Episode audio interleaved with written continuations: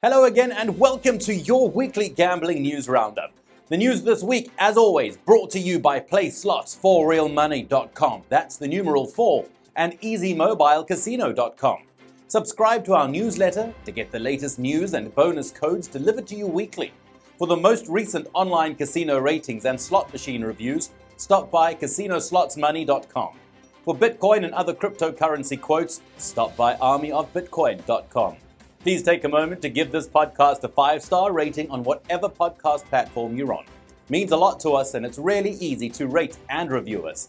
Also, feel free to view the links below, which are helpful resources. In our first story, big jackpot wins add up in Las Vegas casinos. The last few weeks of June and the first few days of July have been steaming hot in Las Vegas. The weather outside matches the number of big winners inside many of the busy casino resorts one lucky winner walked away with a $1.5 million jackpot on an IGT Wheel of Fortune progressive slot. This took place at the Venetian on the Las Vegas Strip. Another big winner made close to $165,000 playing the Dollar Storm Super Grand Progressive slot at Rampart Casino. That big win came on a $1 wager. The Dancing Drum slot paid out a pair of progressive jackpots at separate casinos. Next up, the crowds return to Las Vegas this summer. The 4th of July weekend in Las Vegas appears to be a huge success. All the restrictions are gone. Full blown entertainment is back. The famous Cirque du Soleil O Show returns to the Bellagio for the first time in 16 months. The $75 Caesars Palace Bacchanal Buffet is booked solid for the next month. Visitors in town topped 2.8 million in May. This was an 11% increase from the month of April. Resorts World Las Vegas opened its doors to the general public on June 24th.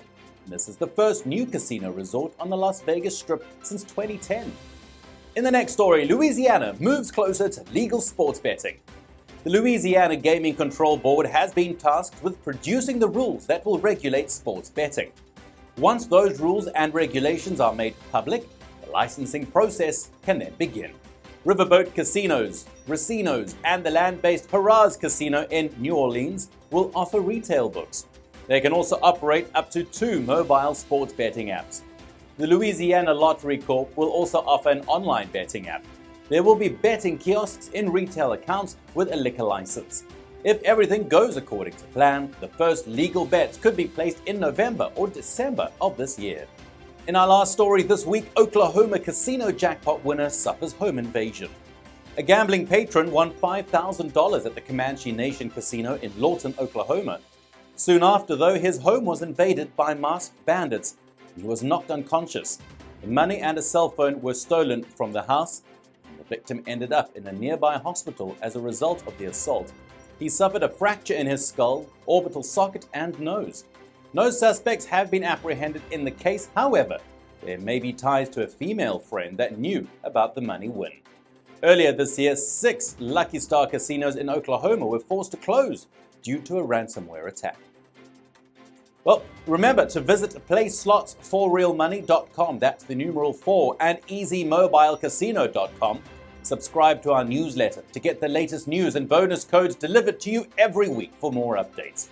Please share this podcast on your social networks. And remember, for the most recent online casino ratings and slot machine reviews, stop by CasinoSlotsMoney.com. For Bitcoin and other cryptocurrency quotes, stop by ArmyOfBitcoin.com. Feel free to view the links below, which are always helpful resources. And that is your weekly gambling news roundup for this week. We'll see you soon. Bye bye.